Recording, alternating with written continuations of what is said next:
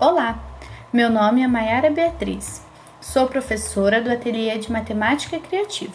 Esse podcast é destinado com muito carinho aos alunos da Jornada Ampliada, período da manhã da Escola Maria Ofélia. Oi, pessoal, como vocês estão? Estamos iniciando mais uma semana de estudos aqui na Jornada Ampliada e agora se torna ainda mais importante a realização das atividades a participação de vocês é essencial para o sucesso. Façam as atividades com dedicação e muito capricho. Não se esqueçam de conversar com a gente nos horários do plantão durante a semana. Cada dia tem um professor da jornada para tirar as dúvidas ou conversar com vocês.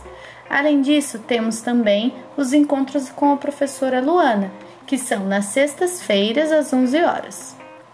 Bom, Nesta semana, estamos finalizando a sequência de leitura e interpretação nas atividades de matemática. Espero que vocês tenham gostado.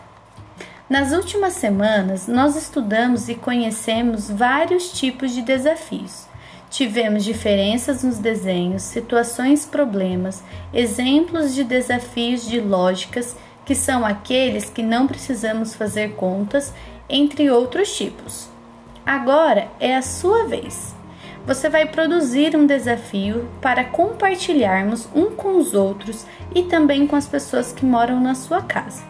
Não se esqueçam que o desafio é algo que faz parte do nosso dia a dia e que precisamos ter pensamentos assertivos para desvendá-lo.